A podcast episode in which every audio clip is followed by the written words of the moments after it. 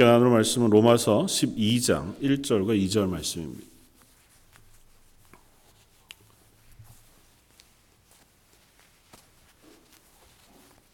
신약성경 로마서 12장 1절로 2절, 2절 말씀입니다.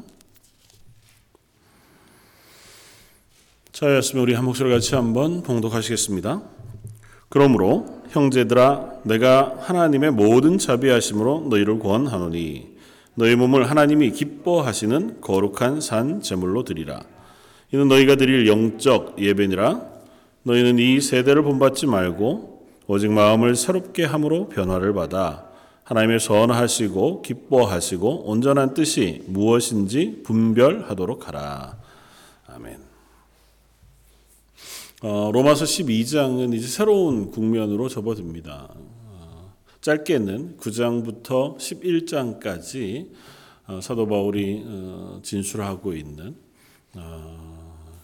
유대인을 하나님께서 버려두시고 이방인을 구원하시는 하나님의 구원의 놀라운 섭리와 또 그 가운데서 남겨둔 자, 남은 자들을 통하여 하나님의 구원을 기필코 완성하시는 하나님의 언약의 확실함, 그리고 예수 그리스도를 통하여 우리에게 허락하신 그 구원의 그 크고 깊은 하나님의 지혜로우심에 대한 쭉 설명의 뒤를 이어서 이제 11장, 12장부터 16장까지의 말씀을 전하는 것이기도 하거니와, 크게는 1장에서 11장까지의 뭐 그렇게 나누긴 좀 어렵지만 하나님의 구원에, 예수 그리스도를 통한 구원에 대한 교리적인 설명, 그러니까 구원이 도대체 우리에게 어떻게 주어졌는가, 구원은 무엇인가 에 대한 설명이 11장까지라면, 그러므로 시작하는 12장은 그 구원을 받은 그리스도인으로 어떻게 살 것이냐고 하는 실천적인 문제에 대한 권면, 사도의 권면을 우리에게 들려줍니다. 그래서 12장 1절 2절은 그 첫 시작을 이렇게 우리에게 들려줘요. 그러므로 형제들아, 그러니까 앞에 쭉 진술했던 하나님의 구원의 그 놀라우신 크고 광대하심, 그 귀한 비밀, 또 신비로움에 대한 그 설명을 다 듣고 그 구원을 가진 형제들이라고 표현하니까 구원받은 성도들, 교회, 그러니까 저와 여러분들에게 권면한다 하는 것입니다. 내가 너희에게 하나님의 모든 자비하심으로 너희를 권하노니, 이렇게 했습니다. 그러니까 12장을 시작하는 첫 단어가 이제 연결하는 접속사인 그러므로라는 것을 우리가 생각할 때, 앞에 구원의 대상인 저와 여러분들, 너희가 그리스도인이라면 이제는 어떻게 해요? 이제 12장부터 시작되어지는 사도의 권면을 귀담아 들을 것을 요구하는 거죠. 그러면서 내가 하나님의 모든 자비하심으로 너희를 권한다고 써요. 그러니까 하나님의 모든 자비하심 이라는 표현은 그냥 하나님의 자비하심, 하나님의 자비로움을 가지고 이제 권면하는 것이기도 하지만, 하나님이 우리에게 허락하신 그 풍성하신 모든 자비하심, 그러니까 모든이라는 건 뭐 여러 가지, 전부 이런 의미이기도 하지만 완전하고 풍성한, 그러니까 하나님이 우리에게 베푸신 자비로우심의 그 완전하고 풍성한 것을 가지고 권면한다는 겁니다. 왜냐하면 우리가 하나님의 사람으로 살아가는 데는 하나님의 자비하심 없이는 불가능하기 때문에 그래요. 그러니까 내가 너희를 향하여 명하노니라고 하면 뭐 뉘앙스의 차이긴 하지만 너희는 이렇게 해야만 한다. 그러니까 율법처럼 이걸 지키면 너희가 그리스도인이 되고 그렇지 않으면 하나님 구원에서 떨어져 나갈 거야라고 명령하는 것이라면 우리가 지켜야 하는 어떤 강제적인 명령으로 들리게 되지만, 사도는 그렇게 얘기하지 않고 우리는 이 그리스도인 됨도 하나님의 은혜로 받은 것이거니와 그리스도인으로 살아가는 삶 역시 하나님의 자비하심에 기대어 그리스도인으로 살아가게 되는 것인 것에 대하여 말하는 거예요. 그러니까 내가 모든 하나님의 모든 자비하심으로 너에게 권하노니, 이렇게 시작하는 것은 하나님이 너희를 모든 풍성하고 완전한 자비하심으로 도우실 것이니 너희가 그리스도인으로 살아라고 명령하는, 그리고 권면하는 거예요. 그래서 권한다고 하는 표현도 그냥 부탁한다, 이렇게 했으면 좋겠다고 하는 정도의 표현이 아니고, 헬라어로는 그저 그렇게도 뭐 사용되어지고 이렇게도 해석할 수는 있긴 하지만 사도적인 권위를 가지고 권해요. 그러니까 명령과 권면의 중간쯤, 내가 그리스도인이라면 내가 사도로서 성도들에게 조금은 힘있게 이렇게 살 길을 소원한다고 하는 마음으로 너에게 이 부탁을 하고 있는 것이다. 그러니까 사도 입장에서는 최선을 다해서 간절하게 말하고 있는 거예요. 우리가 그리스도인이라면 그리스도인으로 사는 것이 너무도 합당합니다. 우리가 부족하죠. 우리가 연약하죠. 우리의 힘으로 할 수 없죠. 그럼에도 불구하고 우리가 그리스도인이라면, 우리가 교회라면 우리는 하나님이 우리에게 맡기신 그리스도인의 삶을 살아내야 합니다. 라고 하는 권면을 하는 거예요. 그 권면에 따른 1, 2절의 말씀을 오늘 살펴보기를 원합니다. 첫 번째는 이것입니다. 사도의 첫 번째 명령은 우리는 예배자라는 것입니다. 하나님께서 우리를 구원하셔서 예배자로 부르셨다는 거예요. 그래서 12절은 이렇게 돼요. 너희를 권하노니까지 앞에 서두를 빼면 너희 몸을 하나님이 기뻐하시는 거룩한 산 제물로 드리라. 이게 명령이에요. 그러니까 너희 몸을 산 제물로 드려라. 그거의 수식이 너희 몸을 하나님이 기뻐하시는 거룩한 산 제물로 드리라는 거예요. 그러면서 슬래시 이렇게 하고 그게 무슨 의미냐 하면 이것이 바로 너희의 드릴 영적 예배니라. 말씀해요. 그러니까 너희 몸을 산 제물로 하나님께 드리는 것, 그것은 곧 너희의 삶이 하나님을 예배하는 것이다는 거예요. 그리스도인은 예배자로 부름을 받았습니다. 너희가 그리스도인이라면 너희는 예배하는 사람이어야만 한다는 것입니다. 예배는 뭐예요? 뭐 여러 가지로 표현하죠. 우리가 세례문답할 때처럼 하나님을 기뻐하는 것, 하나님을 즐거워하는 것, 하나님을 찬양하는 것, 하나님을 높이는 것, 하나님을 신앙하고 믿는 것 다 포함하는. 그러나 결국은 하나님을 향하여 내 삶의 방향을 정하는 것. 그래서 아주 극단적으로는 우리가 이렇게 예배 드리는 거예요. 하나님 우리를 예배자로 부르셨습니다.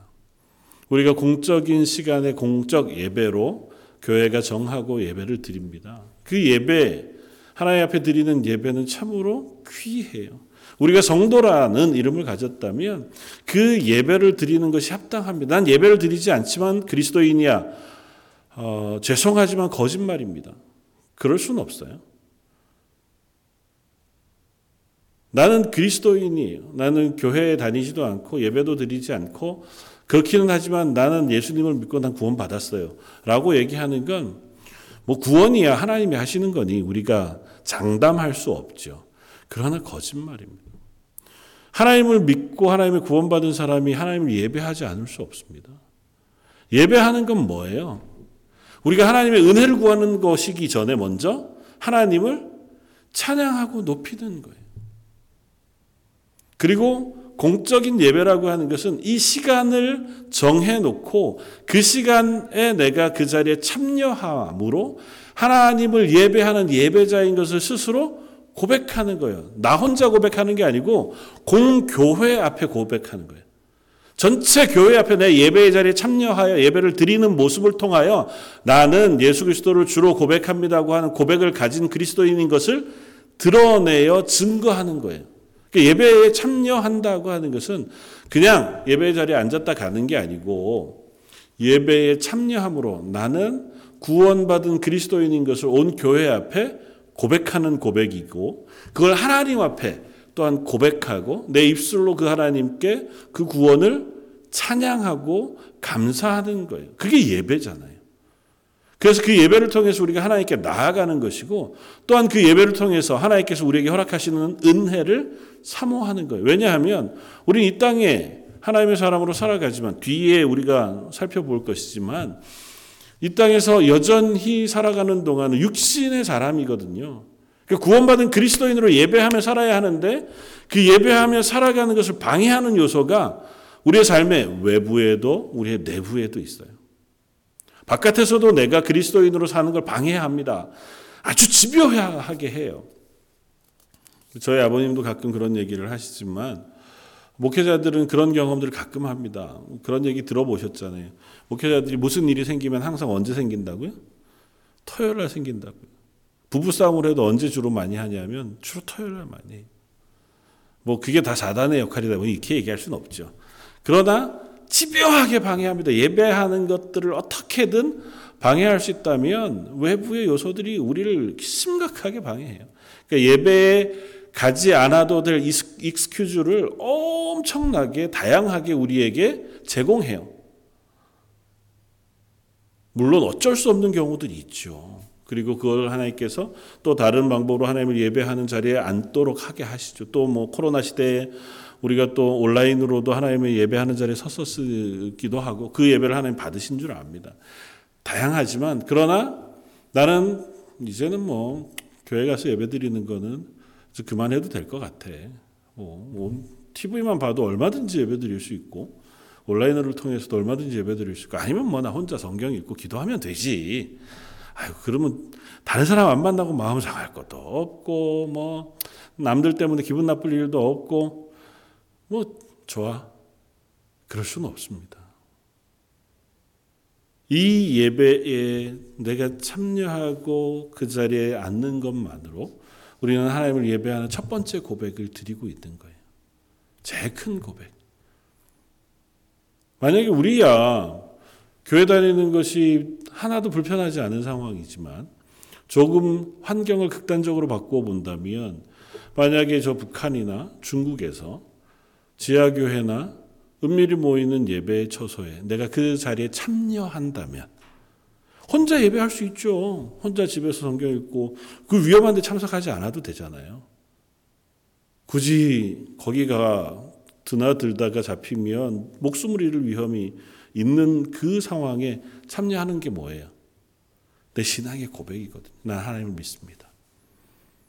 그 신앙의 고백을 난 하나님 앞에 드리기를 원합니다. 함께 신앙 고백하는 성도들과 함께 예배함으로 하나님을 높이기를 원합니다. 마지막 때에 가까이 올수록 모이기를 피하는 어떤 이들과 같이 하지 말고 라고 히브리서 말씀이 우리에게 전하잖아요. 하나님 앞에서 우리는 모이는 모임, 예배하는 예배를 통하여 내 그리스도인됨을 고백해요. 초대교회 성도들은 그것을 극명하게 우리에게 드러내 보여주었습니다.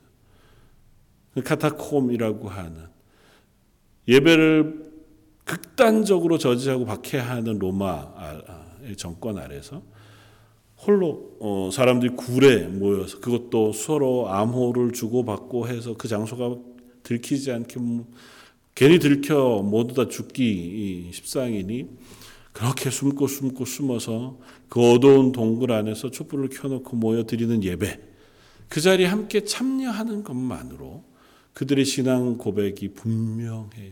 그 자리에 참여한다는 건 어떤 과정을 거쳐야 하냐면 이 사람의 신앙 고백이 정말 진짠가 이 사람이 정말 신앙인인가 목숨을 걸고 예수 그리스도를 주로 고백하는 믿음이 있는가를 확인하는 절차가 끝나야 그 예배에 참석할 수 있었어요. 그렇게 환경을 바꾸어 놓고 생각하면 예배하는 것, 예배자로 선다는 것은 하나님이 내가 하나님의 구원받은 성도로 인정해 주시는 자리에 서는 거예요. 그리고 이 자리를 통해서 하나님께서 우리에게 은혜를 베푸시겠다고 분명히 말씀하시거든요.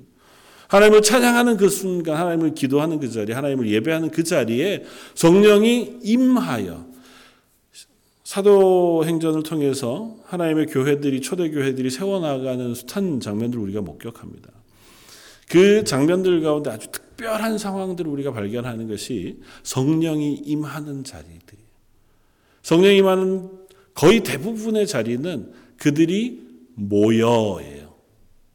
함께 모여 기도할 때, 함께 모여 말씀을 들을 때, 하나님을 사모하고 그들이 함께 모여 세례하는 그 순간 하나님께서 그들 가운데 성령을 부으세요. 개인적으로도 성령을 받은 사람도 있겠죠. 왜 없겠습니까? 그러나 사도행전은 분명히 그 말씀을 기록해 그들이 함께 모여 하나님의 은혜를 구하고 예배하고 기도하고 그들이 서로 격려하여 말씀을 배우는 그 자리에 성령이 임하여 그들을 하나님의 능력으로 채우시고 계신 것을 보여준다. 예배자로 부르신 것은 우리가 예배함으로 하나님의 사람으로 세워져가는 그 자리에 서게 하십니다. 두 번째는 그 예배는 예배의 이 공적인 교회에서 모여서 드리는 예배의 자리에서 삶의 예배로 확장되어져 증명된다는 것입니다. 그래서 오늘 본문은 사도 바울이 이렇게 써요. 너희 몸을 하나님이 기뻐하시는 거룩한 산 제물로 드리라. 이것이 너희에 드릴 영적 예배다. 그러니까 너희의 예배는 모여서 드리는 예배이기도 하지만 그러나 너희 몸을 거룩한 산 제물로 드리는 것이 바로 예배다. 여기서 몸이라고 하는 것은 그냥 육체가 아니에요. 앞에서 이제 제물, 제사에 대한 이야기를 했기 때문에 연결되어지지만 몸은 우리의 마음과 삶 전체예요. 그러니까 하나님 앞에 드리는 예배를 너희의 삶으로 드리라는 겁니다. 그러니까 하나님 앞에 드리는 예배와 우리의 삶이 분리될 수 없어요. 내가 하나님 앞에 나와서 나는 하나님이 살아계신 것을 믿습니다. 하나님 나의 구원자이시고 내 생명의 주인이신 것을 찬양했어요. 그 찬양이 예배의 자리에서 끝나고 문을 밖으로 나아가 내 삶의 자리로 나가는 순간 사라지면 이 두 예배는 전혀 다른 고백을 갖는 거잖아요. 우린 그럴 수 없습니다. 이 예배 자리에서 고백한 것이 우리의 삶의 자리에서 증명되어야 해요. 그것이 우리의 몸을 산제물로 하나님께 드리라는 것입니다. 여기 몇 가지 단어들을 우리에게 설명해 줄 필요가 있습니다. 산제물. 살아있는 제물은 산채로 드리는 거잖아요. 그러니까 구약의 제사는 동물을 잡아 그 피를 뿌려 생명으로 드리는 제사예요. 결코 살아있는 채로 제물을 태우거나 제물을 드리지 않습니다. 그리고 구약에서 우상을 섬기는 이방의 제사법에는 살아있는 채로 제물을 드리는 것들이 있었어요.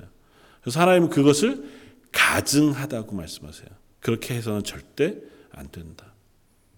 뭐 여러 가지 하나님의 이유를 두셨죠. 그래서 하나님 앞에 드리는 제물은 전부 다 피를 죽여서 피를 제단에 뿌림으로 생명으로 드리는 제사예요. 그런데 이제 그리스도인 예수 그리스도로 구원받은 새 언약의 백성된 이들이 드릴 제사는 죽음으로 드리는 제사가 아니라 삶으로 드리는 제사예요.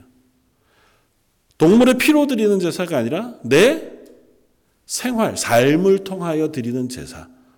그러니까 하나님이 기대하시는 제사는 제물이 아니에요. 제물이 아니고 나의 삶이에요. 하나님은 우리에게 무엇인가 하나님이 받으실 만한 것들을 드림으로 하나님을 예배하길 원하시는 게 아니고 내가 사는 삶을 받으시길 원하신다고요. 우리의 몸을, 우리의 전 인격을 하나님이 기뻐하시는 살아있는 삶으로 드리는 것, 그것이 우리가 드릴 영적 예배예요. 영적 예배라고 하는 표현을 우리가 그래서 한 번 더 살펴볼 필요가 있습니다. 영적 예배. 예수님께서 예배에 대해서 가르치시면서 영과 진리로 예배할 때가 오나니 말씀하셔서 그 하나님 앞에 성령을 의지하여 하나님의 말씀을 의지하여 예배할 때가 올 것이라고 말씀하셨는데 여기에서 영적으로 표현되어진 영적은 예수님 말씀하신 영과 진리의 영과 다른 말입니다. 여기에서 너희들이 영적 예배다. 그거는 성령을 통하여 드리는 예배다라는 의미가 아니에요. 여기에서 영으로라고 하는 단어는 헬라로 로이켄이라고 하는 단어를 씁니다. 이건 우리가 제일 잘 아는 단어로 바꾸면 로고스라고. 로고스는 뭐냐면 말씀이에요. 말씀. 그러니까 로이켄, 영적이라고 하는 단어는 뭐냐 하면 논리적이고 합리적이고 합당한이에요.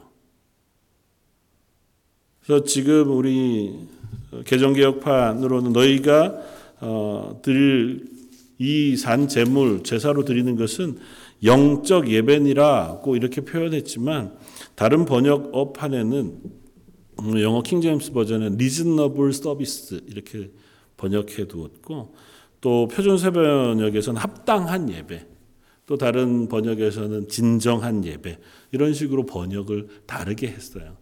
그러니까 영적 예배라고 하는 의미, 그건 너희가 드릴 온전한 예배라고 하는 의미인데 속뜻으로 들어가 보면 그렇게 드리는 것이 예배로 합당한 예배가 된다는 거예요.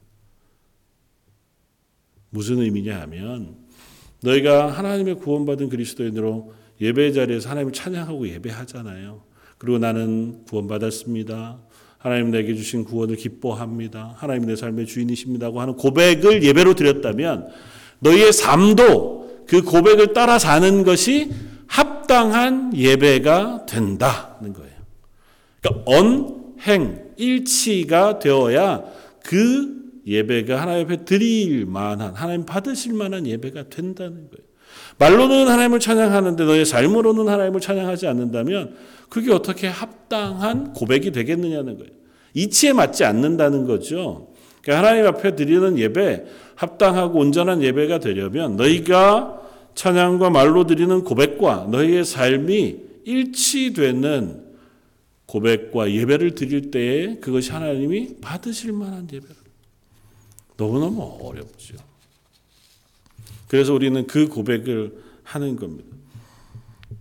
우리는 아직 하나님의 구원받은 그 완성의 자리에는 서지 못했다는 거죠. 연결이 이렇게 됩니다. 너희는 이 세대를 본받지 말고 오직 마음을 새롭게 함으로 변화를 받아 하나님의 선하시고 기뻐하시고 온전하신 뜻이 무엇인지 분별하도록 해라.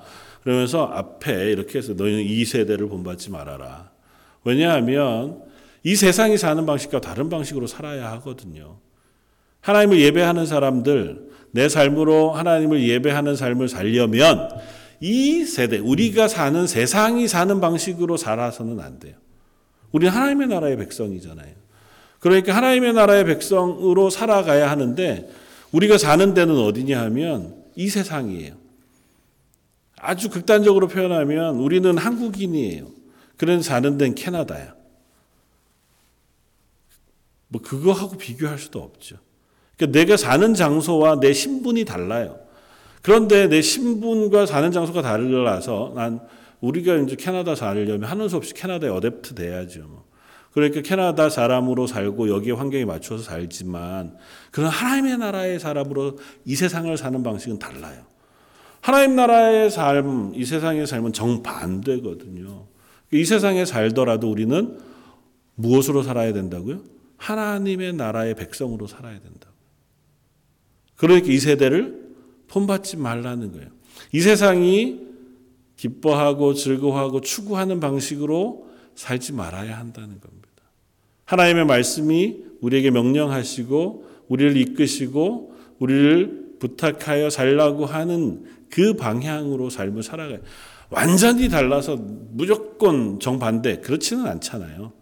이 땅 안에서도 하나님 우리의 양심과 도덕을 따라서 살아가도록 말씀하셨으니까 그 삶을 따라 살되 그러나 추구하는 방향이 내 배부름, 잘됨, 성공, 돈 많이 범 뭐 이런 거, 명성, 인기, 평안함 이것에 우리의 목표가 있어서는 안 되고 더 큰 집, 더 좋은 차 아니면 더 많은 돈과 평안한 삶이 우리의 목표일 수 없고 하나님을 예배하는 삶, 하나님이 기뻐하시는 삶, 하나님 말씀대로 하나님을 사랑하고 이웃을 사랑하는 삶, 기꺼이 내 것을 남들에게 내어줌으로 하나님으로부터 은혜를 경험하는 삶, 그와 같은 삶들을 살아가도록 우리의 방향을 바꾸어야 한다. 이 세대를 본받지 말고 하나님이 기뻐하시는. 그래서 어떻게 연결돼요? 이 세대를 본받지 말고 오직 마음을 새롭게 함으로 변화를 받아. 근데 새롭게 함으로 변화를 받는 주체가 누굴까요? 내가 내 마음을 새롭게 하여 내 삶을 바꾸는 걸까요? 여기에 변화를 받아라고 표현한 표현을 우리가 주목할 필요가 있어요. 내가 나를 변화시켜가 아니고요. 하나님이 내 마음을 변화시키는 것을 통하여 우리는 우리 스스로를 바꿀 힘이 별로 없어요. 노력은 해보죠. 그러나 하나님 말씀에 순종하기 위해서 아무리 애써도 잘 안 돼요. 어떻게 가능하냐 하면 성령이 우리 가운데 은혜를 베푸시면. 전에는 이게 불가능했어요. 참는 것도 안 됐고 뭐 당장 먹고 사는 것도 힘든데 무슨 선교 뭐 구제 누구 돕고 아이고야 뭐 이건 나중에. 근데 시간이 지나고 우리 속에 믿음의 고백이 생겨나고 또 하나님이 내 삶을 채우시는 것들을 그때그때 경험하면 그 다음엔 어떻게 되냐면 내가 또 이 고백을 가지고 살아도 하나님이 남은 부분을 채우시겠구나 하고 하는 확신. 그걸 우리는 보통 간증이라고 표현하잖아요.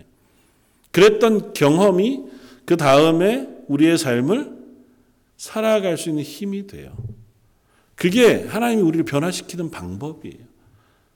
그리고 그 방법은 두 가지로 나뉩니다. 하나는 금방과 같은 체험, 간증을 통해서, 또 하나는 하나님의 말씀.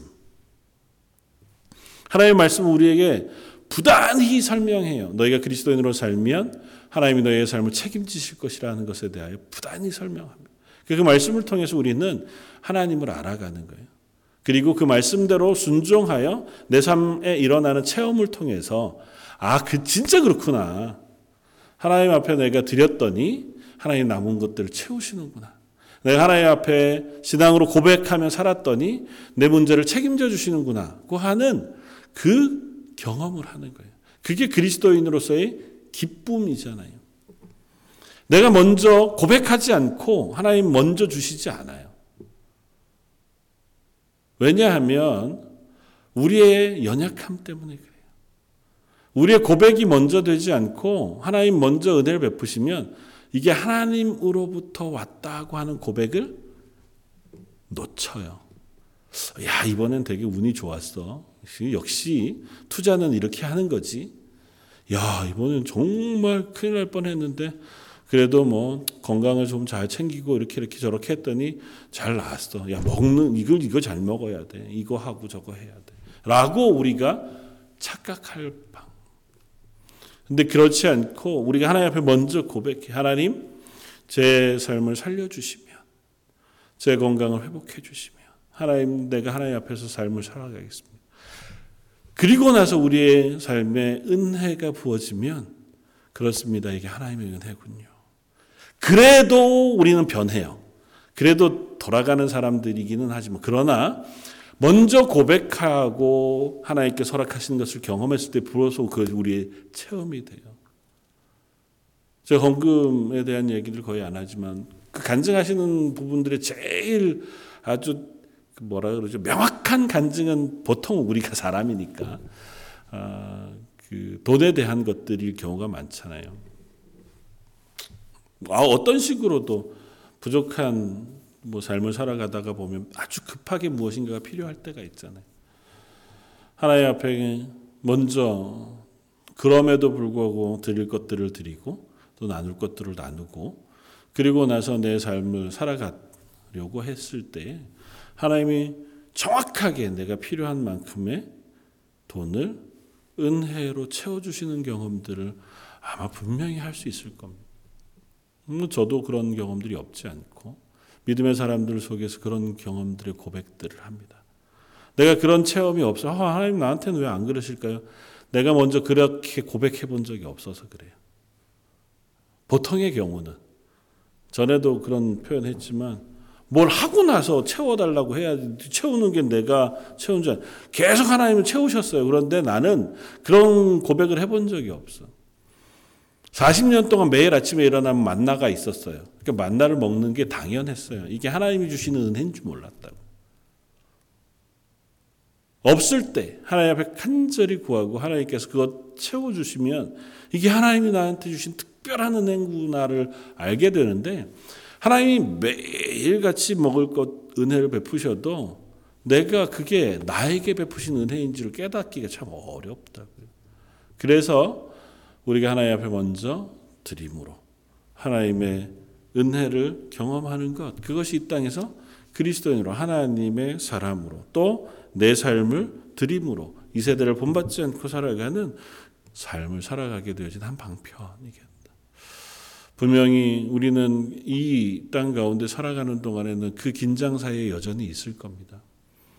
마틴 루터는 그런 얘기를 해요. 우리는 구원받은 죄인이다. 여전히 죄인이다. 그러나 구원받은 죄인이다. 함축적으로 우리는 여전히 죄인입니다. 다시 말하면 이 세상에서의 삶을 살아요. 외부에서만 우리를 공격하는 게 아니고 우리의 내부에서도 그리스도인으로 살지 못하게 할 숱한 유혹들, 연약함들, 죄의 요소들이 있어요.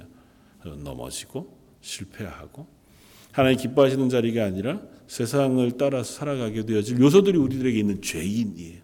그러나 분명한 것은 그런 우리를 예수 그리스도의 보혈로 구원해 주셨다는 거예요.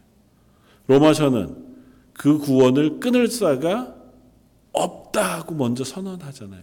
그러니까 우리는 하나님 앞에 구원을 받았어요. 완성하셨어요, 하나님은. 그러나 아직 우리는 이 땅에서 그 구원을 소망하며 다름질쳐 가는 그 삶을 살아가고 있어요.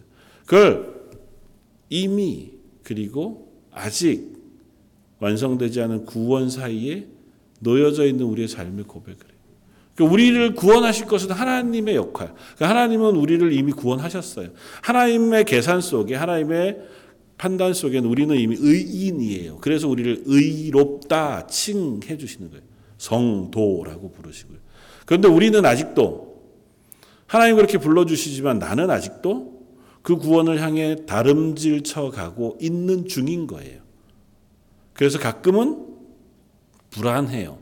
내가 정말 구원받은 게 맞나? 가끔은 교만해요.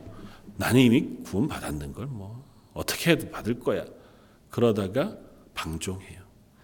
그런 연약한 산들을 지나가지만 우리가 이 방향을 놓치지 않으면 하나님 앞에서 내가 하나님을 바라보고 예배자로 살겠습니다고 하는 이 방향을 놓치지 않으면 그러면 우리가 하나님이 이끄시는 방향을 향해 나아갈 수 있습니다.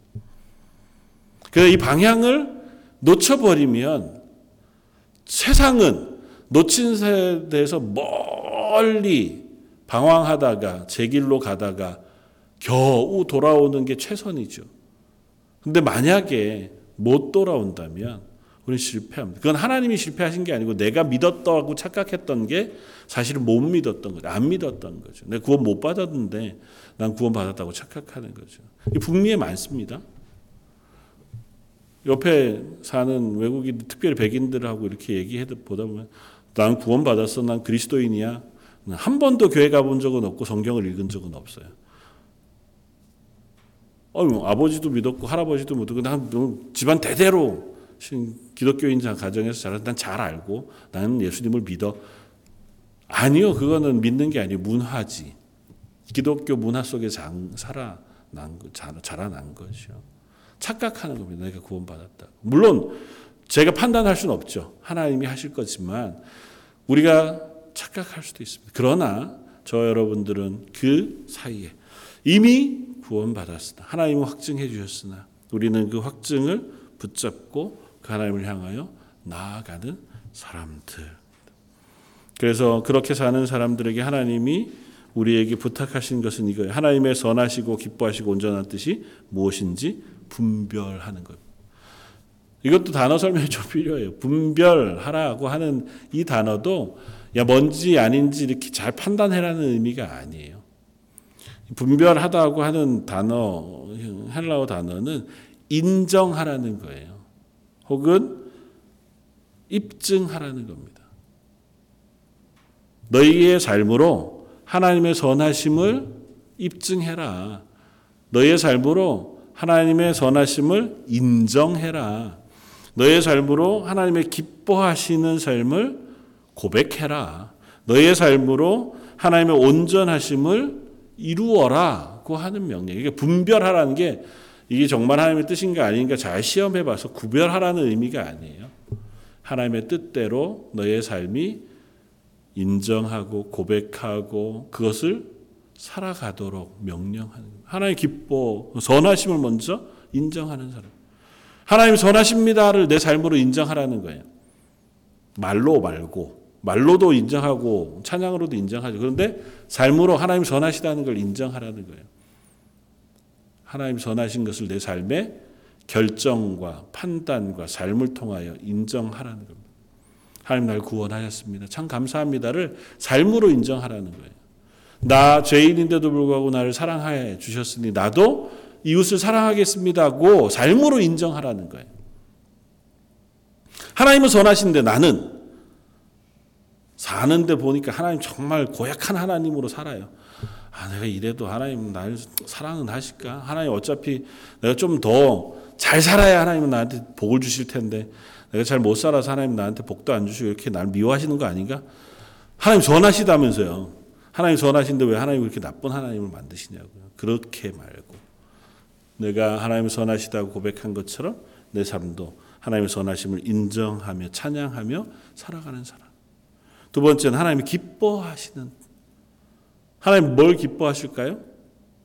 하나님의 뜻이 이 땅에서 이루어지는 거예요. 우리가 사는 삶이 하나님의 뜻에 합당한 것을 기뻐하세요. 그러니까 우리가 하나님의 말씀에 순종할 때 하나님은 하나님의 기쁨이 우리 속에서 인정되는 거예요. 고백되는 겁니다. 그러니까 하나님의 말씀에 순종하는 삶을 살아감으로 하나님을 기쁘시게 하고 하나님의 기쁘신 뜻을 이 땅 가운데 증거, 인정, 또 고백하는 겁니다. 마지막으로는 하나님의 온전하신 뜻이에요. 하나님은 당연히 온전하시죠. 하나님의 뜻이 뭐 부족할 리가 없고. 온전하신 건 뭘까요? 죄를 떠남이에요. 성경에서 죄는 온전한 그 관역을 벗어나는 거거든요. 하나님의 뜻을 떠나가는 거예요. 그러니까 우리가 하나님의 온전하신 뜻을 인정한다고 하는 건 죄인 된 내 죄를 회개하고 죄를 떠나 하나님의 뜻 가운데로 옮겨가는 걸 의미해요. 그러니까 우리가 이 땅에서 그리스도인으로 사는 건 다른 게 아니에요. 말씀을 잘 묵상하면서 말씀에 순종하려고 애쓰고 죄를 떠나려고 애쓰고 그 하나님을 즐거워하고 기뻐하고 하나님은 내 삶에 선하신 하나님이신 것을 믿음으로 그 하나님을 의지하여 하나님을 향하여 살아가는 그 삶을 살아가는 거예요. 다 다를 수 있습니다. 어떤 사람은 되게 부자로도 그 하나님의 뜻에 순종할 수 있어요. 어떤 사람은 너무너무 힘겹고 어려운 삶이지만 하나님의 뜻에 순종하며 살 수 있어요. 이 땅은 잠깐이에요. 우리의 역할이 그걸로 맡겨졌을 따름이에요. 그 역할을 우리가 신실히 순종하는 그 고백을 통하여 하나님은 하나님의 뜻을 온 세상에 우리 주변에 있는 이들에게 보여주시겠다는 것이고 그렇게 역할을 다한 우리들이 하나님 나라에서 영원한 하나님의 사람으로서의 삶을 살아가게 되어질 것이라는 것입니다. 저 여러분들에게 맡겨진 역할 다른 것 아니고 그리스도인의 역할이 맡겨진 줄 압니다. 그 하나님의 역할을 잘 감당할 수 있도록 하나님 우리를 변화시켜 주시고 우리 가운데 은혜 베풀어 주십시오. 기도하면서 하나님의 교회 그리스도인으로 세워져가는 저와 여러분들이시기를 주님의 이름으로 축원을 드립니다. 우리 같이 한번 한 목소리를 기도하면 좋겠습니다. 오늘 말씀을 생각하면서 먼저 기도하면 좋겠습니다. 하나님, 저희의 마음에 은혜를 베풀어 주십시오. 저희가 하나님의 구원받은 그리스도인인 것을 기억하게 해주십시오. 하나님 은혜 통하여 저희가 이 땅을 살아갈 수 있는 믿음을 허락해 주십시오. 그래서 매일매일마다 하나님의 나라를 향하여 다름질쳐가는 믿음의 사람들로 살게 해주십시오. 우리 한 목소리 같이 한번 먼저 기도하시겠습니다.